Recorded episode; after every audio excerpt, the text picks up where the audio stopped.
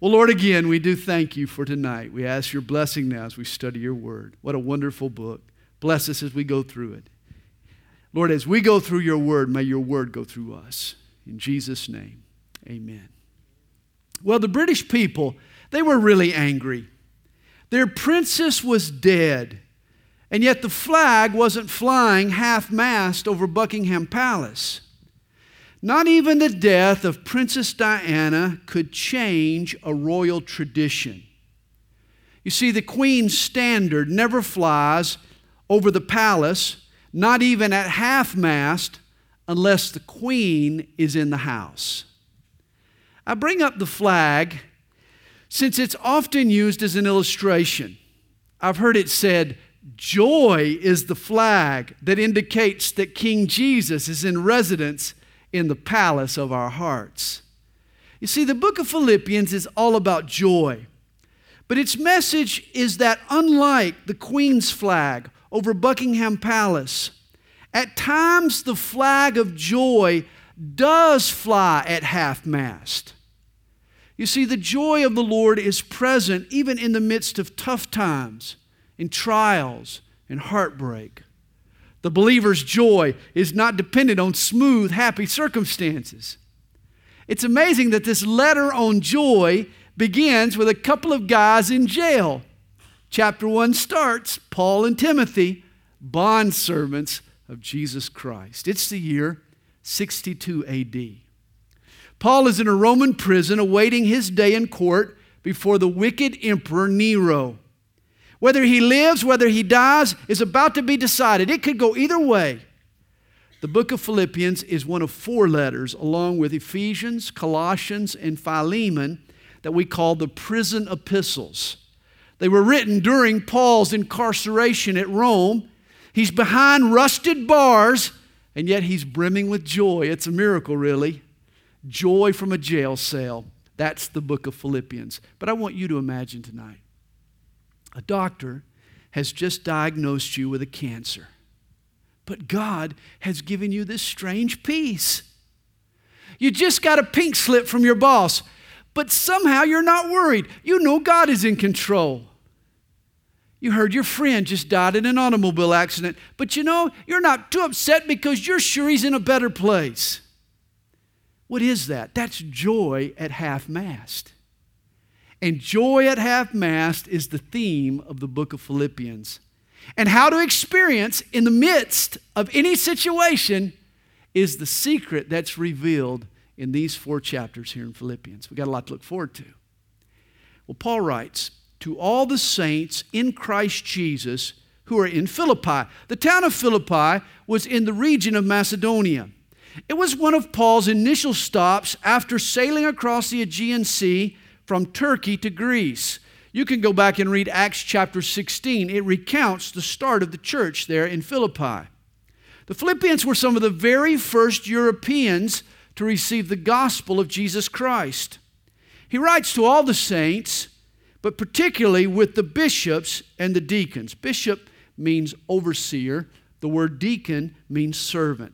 And these constituted the two categories of leadership in the early church. These were the two categories that helped out the pastors.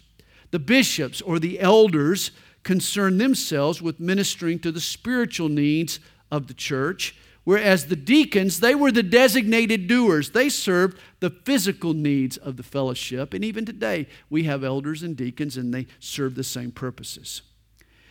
He writes to all the church Grace to you and peace from God our Father and the Lord Jesus Christ. My daughter Natalie is having twins in October. she announced to us this past weekend she thinks a boy and a girl. So she thinks. And I love how she broke the news to us. When we cut her cake, half the slice was pink and the other half was blue. Two colors made up the same slice, pink and blue. And you know, this is true of the gospel. It's a slice of God's blessing in two colors. Grace drew Jesus to the cross, God's unmerited love and favor. Peace now reigns in its aftermath. The New Testament is all about God's grace and peace. They're called the twins of the New Testament. Verse 3 tells us, I thank my God upon every remembrance of you, always in every prayer of mine, making request of you, all with joy, for your fellowship in the gospel from the first day until now, being confident of this very thing, that he who has begun a good work in you will complete it until the day of Jesus Christ. Now, you see, one of the reasons that Paul could rejoice, could literally take joy in any circumstance, is that he was totally confident that God would finish what he had started in his life. I hope you have that confidence. Now, I personally am notorious for starting projects I don't finish. That's me. I have jobs that just sort of keep rolling over to the next honeydew list, if you know what I mean, guys. But I'm not the only one. Did you know that Michelangelo, considered a genius, considered a tremendous sculptor and painter. His works, his statues of Moses and David, are considered among the world's masterpieces. And yet, did you know that there is an entire museum in Florence, Italy, that's dedicated solely to the unfinished works of Michelangelo? Apparently, he had the propensity of starting things that he didn't finish. But not so with Jesus. What he starts, he finishes. If you're discouraged tonight, if you've tried and failed, I want you to take heart. For Jesus hasn't begun his work in you to leave you high and dry. He doesn't abandon us in midstream. He intends to hang in there with you. That's why you need to hang on to him. Remember, Jesus has no unfinished projects. Notice verse 7. Just as it is right for me to think this of you all, because I have you in my heart, inasmuch as both in my chains and in the defense and confirmation of the gospel, you all are partakers with me of grace. For God is my witness, how greatly I longed for you all with the affection of Jesus Christ. I love this beautiful statement that Paul makes of the Philippians I have you in my heart. I think Paul's life was full of joy, and here's a reason why.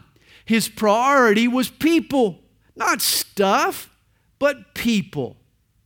Paul wasn't concerned with the clothes on his back or the roof over his head. There was no joy in such things. His life revolved around the friends that were in his heart. At his retirement party, a fellow made this statement as I look back on my career, my fondest memories are not of the money I made or the goals I accomplished, but the relationships I formed. Isn't that true? No man ever gets to the end of his life and asks to see his wallet. He has to see his friends and his family. As Paul said to the Philippians, because I have you in my heart. Life gets joyless not when we go through tough times, but when we go through them alone. That's when it gets joyless. Hey, the road is hard for us all, but don't let it get lonely. Keep your heart full of people. And Paul prayed for these friends. He says, In this I pray, that your love may abound still more and more in knowledge and in all discernment. Now, as your pastor, I have a very real fear that the more you get to know me, the less you'll really like me. It's true. I mean, people see me up front and they think, wow, that Pastor Sandy, he must be such a wonderful guy. You come up afterwards and you say nice things, and I smile back. But you know, in the back of my mind, I'm thinking, what's going to happen when this person realizes that I'm not the perfect pastor? And that I make all kinds of mistakes, and I pick my nose, and I fight with my wife, I mean, getting to know me is risky business. This is why, if you want to experience joy, it is crucial that you fix your eyes on Jesus and no one else. Did you know that Jesus is the one person of which it can be said, the more you get to know him, the more you're going to like him? Did you know that? He has no downside. Jesus is thoroughly cool. Hey, remember that when you pray for someone. Did you know all that keeps that person from falling head over heels in love with Jesus is to get to know him better. That's all it takes. Our love for Jesus abounds as we grow in our knowledge of Jesus. That's what Paul prays. And then he prays that you may approve the things that are excellent. You know, it's easy to choose from good over the bad, but it's more difficult to pick out the best from the good. You know, when you first become a Christian, God calls on you to clear out all of the evil and replace it with what's pure and holy. You're choosing between good stuff and bad stuff, right stuff and wrong stuff, and usually those choices are pretty clear cut. But you see, God wants more for you. Not just good things, but He desires the very best that life can bring. It's been said the good can become the enemy of the best. You see, good things can crowd out the best things in our lives. We all need to pray for the discernment to be able to pick out the things that are excellent, to be able to pick out the best over the good. And then he prays that you may be sincere and without offense to the day of Christ. In other words, he's praying for a lingering, lasting sincerity. You know, in every Christian's life, there is a gap between what we are and what we should be. You know that. And at first, our goal is to shrink that gap. We want to maintain a genuine faith. But over time, the tendency is to begin to ignore that gap or to become content with the gap as it is or to even deny that there is a gap. No, Paul prays that God will keep the Philippians on the cutting edge of their commitment, that they'll grow and that they won't become dull to either where they're at or where they need to be, but they'll continually want to close down that gap. He's praying that they will maintain the sincerity of their faith.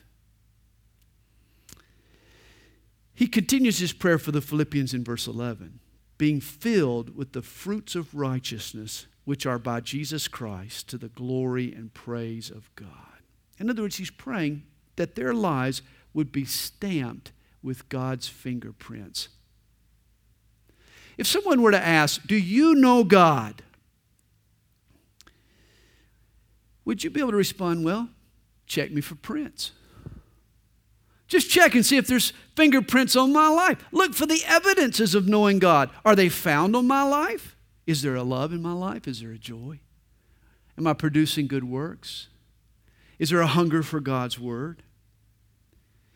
Hey, Paul wants us all to be able to say, hey, check the fingerprints, check for the evidences, look for the fruits of righteousness in my life. They're there because of the presence and the glory of Jesus Christ. So, when you pray for me, I want you to pray for me the way Paul prayed for the Philippians, would you? Pray that my love for Jesus will abound as my knowledge grows. Pray that I'll be able to discern the best from the good. Pray that I will stay sincere my whole life long. And then pray that the fingerprints of God will be found on my life. When you pray for me, I hope you pray like that. And then verse 12 tells us But I want you to know, brethren, that the things which happened to me have actually turned out for the furtherance of the gospel so that it has become evident to the whole palace guard and to all the rest that my chains are in Christ. Now, here's another reason Paul rejoiced in difficulties. He knew that God was in charge. You see, God had seen to it that his imprisonment had advanced the gospel. God had turned Paul's prison into a platform.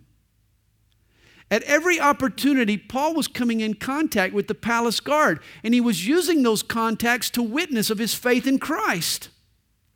Notice the word furtherance here in verse 12. It's the translation of the Greek word prokope, which referred to a group of woodcutters that would clear the way through a dense forest for an advancing army. Paul saw his jail time as an opportunity to take the gospel to people who otherwise would have never heard it. He says, My chains are the will of God for my life. You know, most of us would be bummed out to get thrown into prison. We'd moan and whine and probably accuse God of abandoning us. You know, I think we need to tra- retrain ourselves. We need to retrain our thinking to view our inconveniences as God's opportunities. That was true of Paul. Reminds me of the story of Cliff Barrows. He was Billy Graham's right hand man for over 60 years. But it's interesting how the two men first teamed up. Barrows and his new bride, they were on their honeymoon. They had scraped together just enough money to buy two train tickets and some hotel reservations. But when they reached their destination, they found that the hotel where they were to stay had been shut down. They ended up in a vacant room over a grocery store. The next day, the owner of the store, he heard Cliff playing some Christian songs on his trombone. He told him about a rally being held that night. A young evangelist named Billy Graham was in town. Barrows went. And it just so happens that particular night, the man in charge of the music didn't show up. And so Cliff Barrows was asked to help. The rest is history. You see, what seemed to be a disaster was meant for the furtherance of the gospel. When you're delayed, when you're sidetracked, when you're inconvenienced, it could be that God is rerouting you to be a witness for Him for the furtherance of the gospel. Notice verse 14. And most of the brethren in the Lord, having become confident by my chains, are much more bold to speak the word without fear. You see, Paul's boldness had inspired other Christians to come out of the closet and be a witness. See, if Paul could witness behind bars, then how could they not witness in open air? He says, Some indeed preach Christ even from envy and strife, and some also from goodwill. The former preach Christ from selfish ambition, not sincerely, supposing to add affliction to my chains, but the latter out of love, knowing that I am appointed for the defense of the gospel. Paul knew that the sudden rash of Christian witness was coming from a mixture of motivations. Some of the preachers were truly inspired by Paul. Others, though, figured that while Paul was out of commission, they could sort of make a name for themselves. They saw Paul's imprisonment as a chance to increase their popularity. He says in verse 18, What then? Only that in every way, whether in pretense or in truth, Christ is preached. And in this I rejoice, yes, and will rejoice. Now, now understand, Paul is not suggesting that, that our motive doesn't matter in our ministry. Not at all. You remember back in 1 Corinthians 3, we're taught that it's not just the quantity or the quality of what we do for the Lord that matters, it's the motive behind it that determines our reward. In other words, God judges the heart of the minister, the motive of the minister. The right motive is a must as far as God is concerned. But it may not be that important to the person receiving the ministry. You see, where the pure gospel is preached, even if the preacher's motives are suspect, still power is conveyed through the gospel. The gospel's powerful, no matter who preaches it. Isaiah 55, verse 11 reads, So shall my word be that goes forth from my mouth, that it shall not return to me void, but it shall accomplish what I please, and it shall prosper in the thing for which I sent it. In other words, God's saying, whenever my word goes out, it gets the job done. God's word is powerful. And one of the proofs of its power is its ability to shine despite some of the shady people who've preached it. Sadly, not every pastor has the best of intentions. You recall how God spoke to Balaam out of the mouth of a donkey. He does that every Sunday morning in churches all over the country, including Calvary Chapel. Hey, just because God chooses to use a man to share his truth doesn't mean that he's placing his stamp of approval on everything else going on in that man's life. It just means that God loves people and there's power in the gospel and that He'll use any means available to save people and to heal people with His truth. Well, Paul continues For I know that this will turn out for my deliverance through your prayer and the supply of the Spirit of Jesus Christ. Paul knows that if these Philippians pray, the Lord is going to bring him deliverance. But you see, Paul's goal was more important than just his deliverance, just his release from prison. He has a greater goal. He says in verse 20, according to my earnest expectation and hope, this greater goal I have, that in nothing I shall be ashamed but with all boldness as always, so now also Christ will be magnified in my body, whether by life or by death. You see, far more important to Paul than his deliverance from jail was his witness for Christ. His earnest expectation and hope, his strongest desire, his deepest longing is that he won't buckle unto the fear of death or to the pain of torture but that he'll shine brightly for Jesus Christ until the last ray of light has been exhausted from his life. Paul says, Whether I live or whether I die, my passion is to magnify and glorify Jesus Christ. And then I love what he says next. For to me, to live is Christ, and to die is gain. I love how this reads in the Living Bible. To me, living means opportunities for Christ, and dying, well, that's better yet. Here's why Paul could take joy in any situation.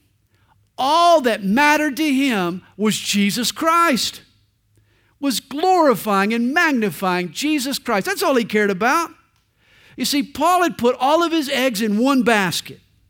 Jesus wasn't simply a slice of Paul's pie. Jesus was the whole pie. He put all his eggs in one basket. Everything else in Paul's life gained its significance only as it related to Jesus. Jesus was all that mattered to Paul.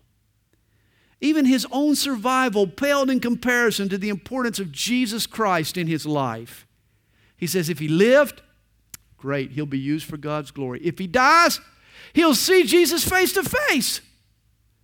I mean, you can't lose when Jesus is all that matters. But what if Paul had said, to live is money? Well, then he'd had to say, and to die is to leave it all behind. Or to live is fame. Well, to die is to be forgotten. To live is power. Well, to die is to be stripped of it all. To live is stuff. Well, to die is to take nothing with you. No, Paul not only placed all his eggs in one basket, but he put them in the right basket. Jesus is all that really matters. And joy is found when we begin to live our lives as if that statement's true, when we begin to really live like it. I have a favorite scene from a movie. The movie's called The Wind and the Lion. Maybe you've seen it. Sean Connery, he, he plays the Raisuli. He, he plays the leader of the Berber bandits that fight against Western imperialism in the deserts of Morocco. And at the end of the movie, his army has been trounced. In the final scene, he and his right hand man, that they're on horseback, they're riding there on the beach, all has been lost. His sidekick, he moans. He says, Raisuli, we've lost everything. We've lost everything. But with this roguish laugh, the Raisuli, he rides off into the sunset and he turns and he shouts as he leaves, Ah, isn't there anything in your life worth leaving every, losing everything for? isn't there anything in your life worth losing everything for? I would ask you that tonight. And this is how Paul saw Jesus. Paul was caught up in something far greater than himself or his own comfort or his own convenience or even his own plight in life. He realized that all that was important was the glory of Jesus Christ. No sacrifice was too large. He would go anywhere, he would do anything for Jesus' sake. And ironically, no one ever lived a fuller, more satisfying, more joy filled life than the Apostle Paul. In verse 22, Paul is weighing his options. He says, But if I live on in the flesh, this will mean fruit from my labor. Yet what I shall choose, I cannot tell. For I am hard pressed between the two, having a desire to depart and be with Christ, which is far better. Nevertheless, to remain in the flesh is more needful for you. He's trying to choose. In Paul's mind, it was heaven or help out. Death for Paul would be heavenly, but to live would be more opportunities to count for Jesus. You know, I'm not sure you can really live your life to the fullest until you're first ready to die, until you've counted the cost. Paul was not disappointed by unpleasant circumstances on earth because earth was the least he had to look forward to. Paul's hope was in heaven. And that's why he could take joy even in the midst of earthly difficulties. He says, In being confident of this, I know that I shall remain and continue with you all for your progress and joy of faith, that your rejoicing for me may be more abundant in Jesus Christ by my coming to you again. And after thinking it through, Paul concluded that he would be released. He was confident. He felt that he still had some work to do. Only let your conduct be worthy of the gospel of Christ so that whether I come and see you or am absent, I may hear of your affairs, that you stand fast in one spirit, with one mind, striving together for the faith of the gospel. Now, Paul's like a father encouraging his children to make him proud.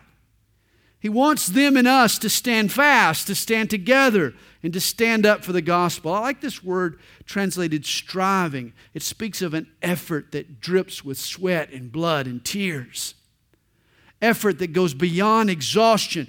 Paul says, Leave it all on the field for the sake of the gospel. Pour out everything for the sake of the gospel. It's worthy of it. You know, high school football is a dreadful sport. I played all four years, but it is a dreadful sport. I mean, you practice five days a week for 16 weeks to play just 10 games. You dress out in this heavy equipment, you go through rigorous exercises, you endure the heat of the summertime. You take a beating every day while your friends are off at the pool. You risk getting injured, and for what? You get no pay, and you really get very little recognition. But here's why you do it.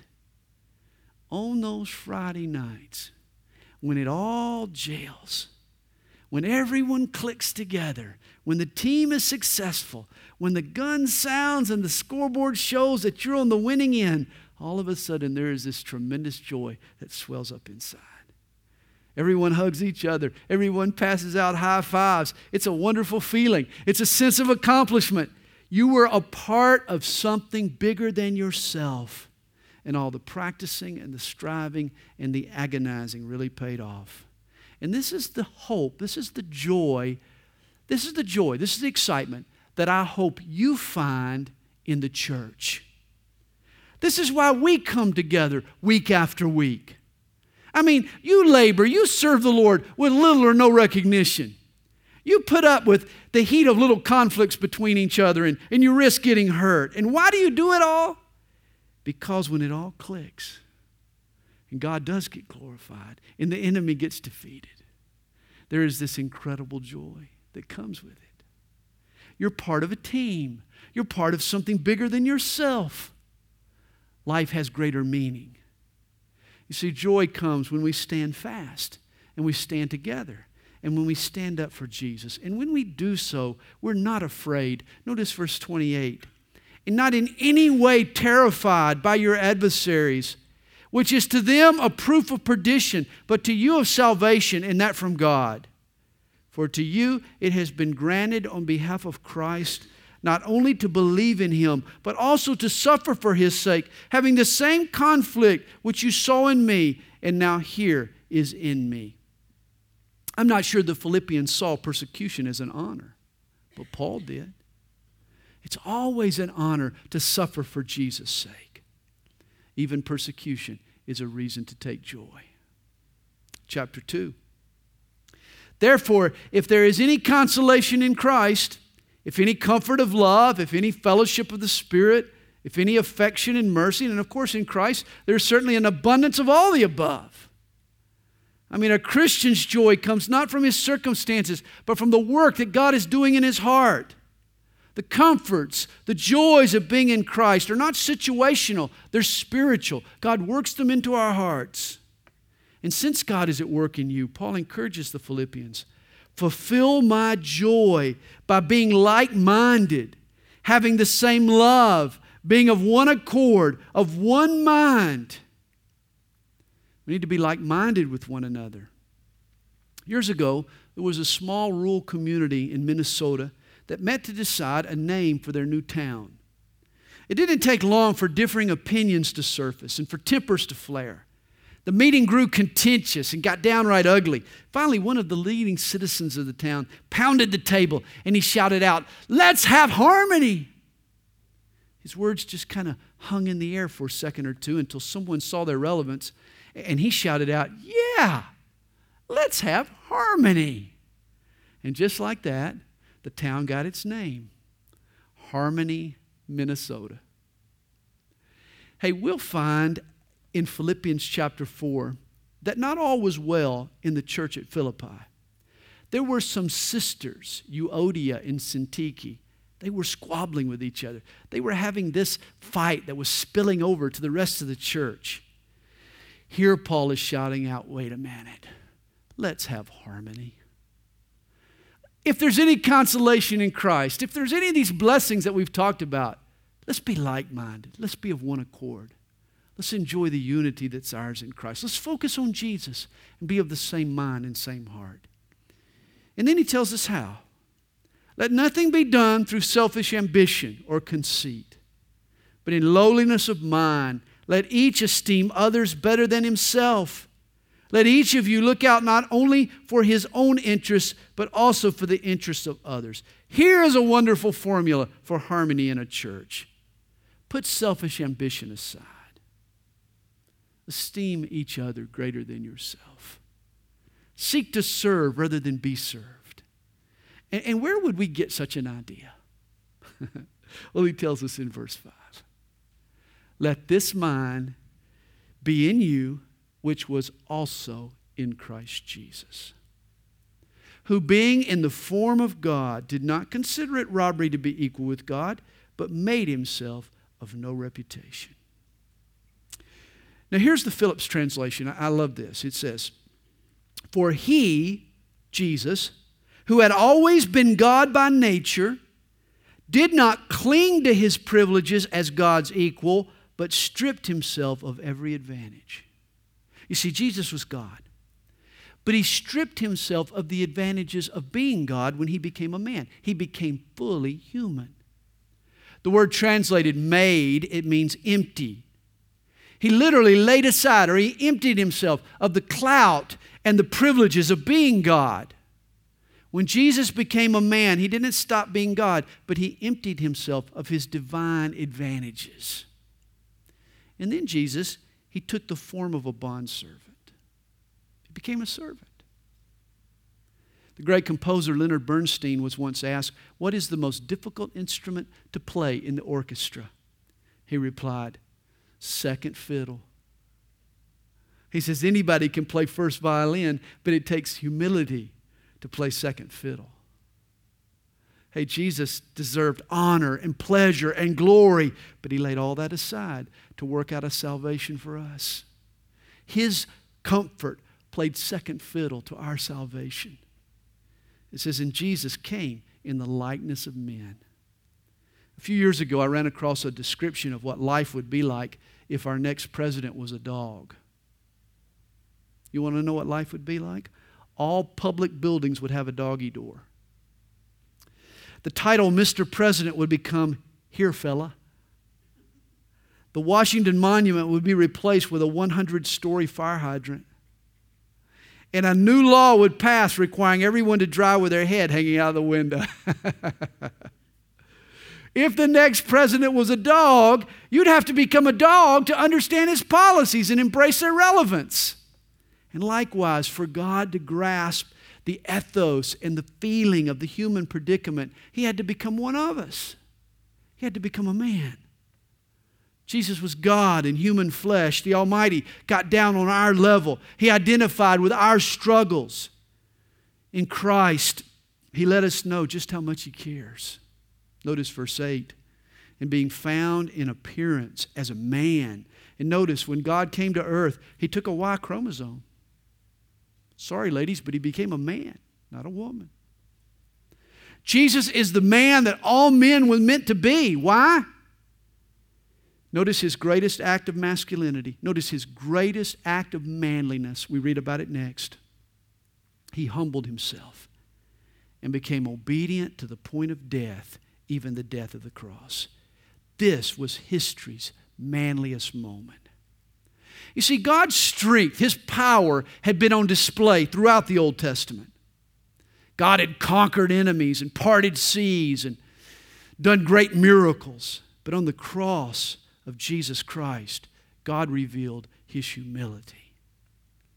You see, what made Jesus a man above all men wasn't that he could dish out pain and enforce his will, but that he could endure pain to accomplish God's will. That's what made him a man among men. He was capable of costly obedience. This is the mark of a real man.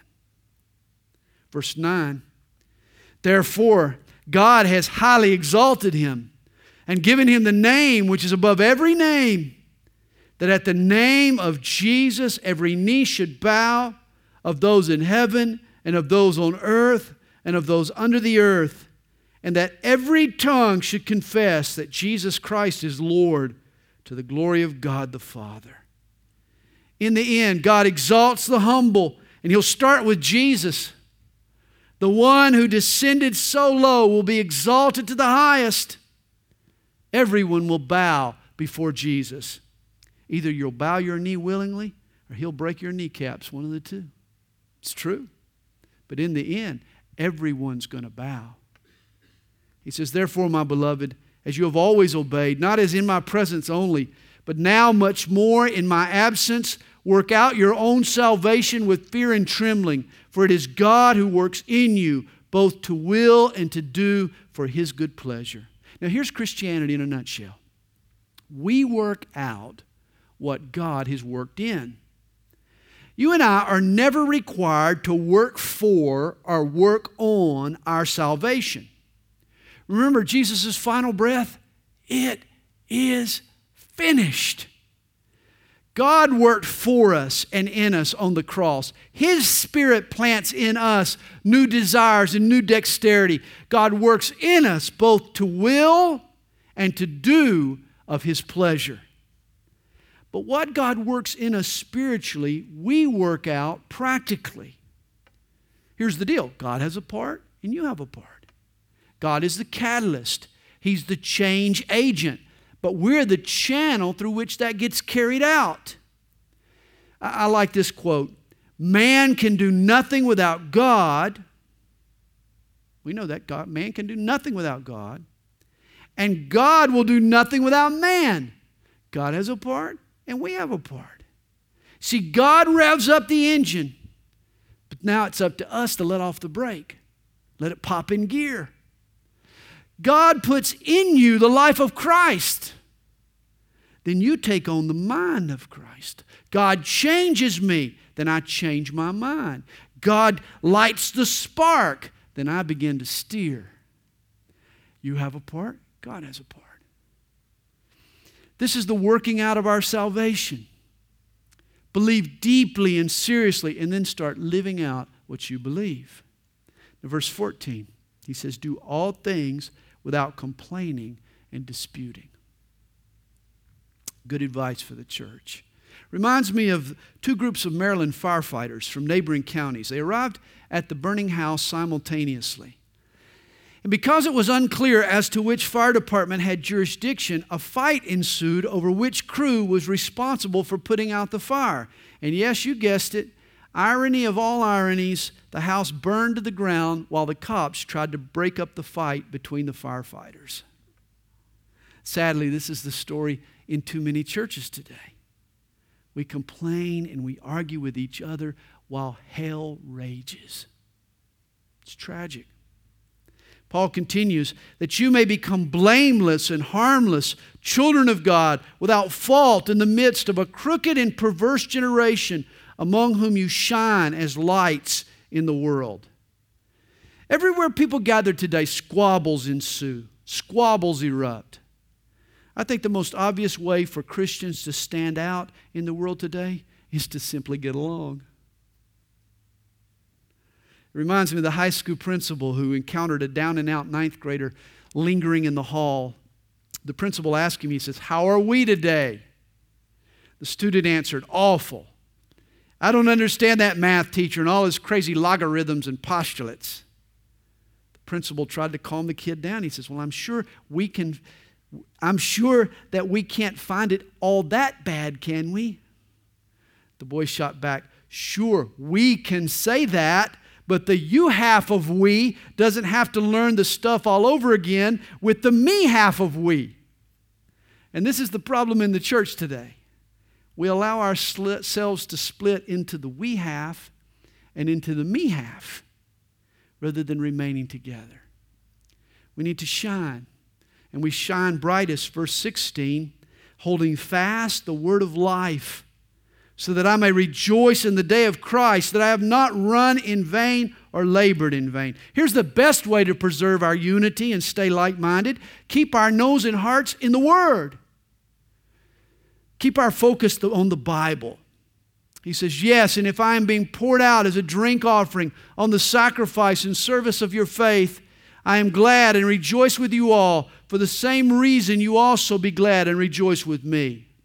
In the Old Testament, the drink offering was poured out on the sacrifice to sort of soften and season the meat.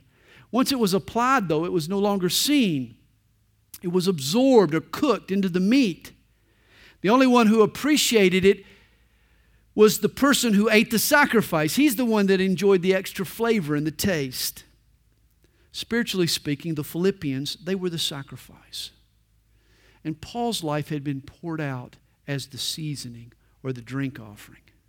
He was the steak sauce, so to speak, the meat tenderizer. He willingly poured his life into the Philippians with no desire for any recognition. He didn't mind that God was the only one to acknowledge his contribution because God was the only one who tasted the sacrifice. And I ask, is this the kind of influence that we're having on one another? It should be. Do we tenderize each other's lives?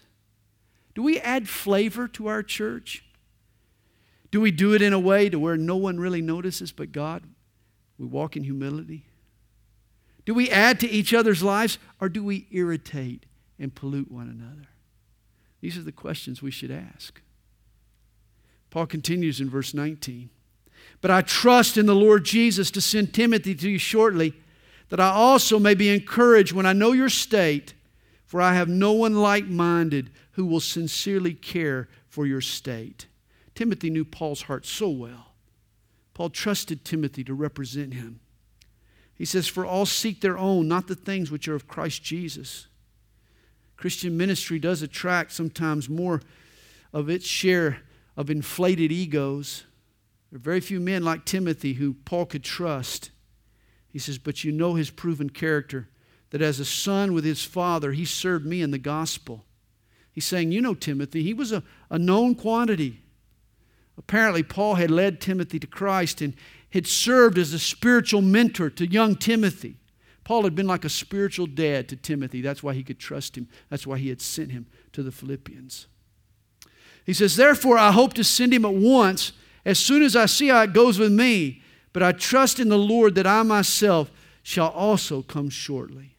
Paul will send Timothy, but he was going to send another friend too, but he couldn't. Paul writes, I considered it necessary to send to you Epaphroditus, my brother, fellow worker, and fellow soldier, but your messenger and the one who ministered to my need. Now, in the Roman prison system, if you ate or if you were clothed, it came through the hands of your friends or family.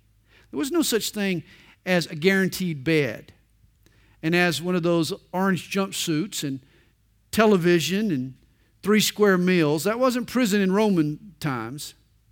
If the folks on the outside forgot you, then you went hungry. They're the ones that supplied you your meal. Apparently, the Philippians had sent Paul provisions through this messenger named Epaphroditus. Verse 26 since he was longing for you all, and was distressed because you had heard that he was sick. For indeed he was sick almost unto death, but God had mercy on him, and not only on him, but on me also, lest I should have sorrow upon sorrow. Epaphroditus delivered the goods to Paul, but while he was in Rome, he got seriously sick, almost to the point of death. And notice this Paul, the great healer, was powerless to help him. Obviously, Epaphroditus' illness was not the result of some sin in his life. My, he was on a goodwill mission. He was doing the will of God. You know, despite what preachers say today, Christians are not immune to sickness and disease. God has left us in a fallen world and in fleshly bodies. This makes us subject to the effects of sin. You know, here all Paul could do was to pray for his pal. Epaphroditus' recovery was not credited to some miracle or to some gift of healing. Paul says God had mercy on him. Well, the chapter closes. Therefore, I sent him the more eagerly, that when you see him again, you may rejoice, and I may be less sorrowful. Receive him, therefore, in the Lord with all gladness, and hold such men in esteem, because the work of Christ, before the work of Christ, he came close to death not regarding his life, to supply what was lacking in your service toward me. You know, sometimes what we think are simple tasks end up far more threatening. Epaphroditus, he thought he was just a courier. His job was just to carry supplies to Paul, simple enough, but he almost died. The distinguishing trait of Epaphroditus is that he persevered. He persevered. He finished the mission that he started. And that's being like Jesus, isn't it? Finishing what you start. I think that's how we, that's how we started the Bible study tonight. Chapter 1, verse 6 being confident of this very thing, that he who has begun a good work in you will complete it until the day of Jesus Christ. And that, my friend, is another reason to take joy. And so there we have uh, Philippians chapters 1 and 2. Father, thank you for your word and your love for us. Thank you for blessing us tonight through the truths of the scripture. We pray we can take these things to heart, live them out in our lives, and prove what is that good and acceptable and perfect will of God.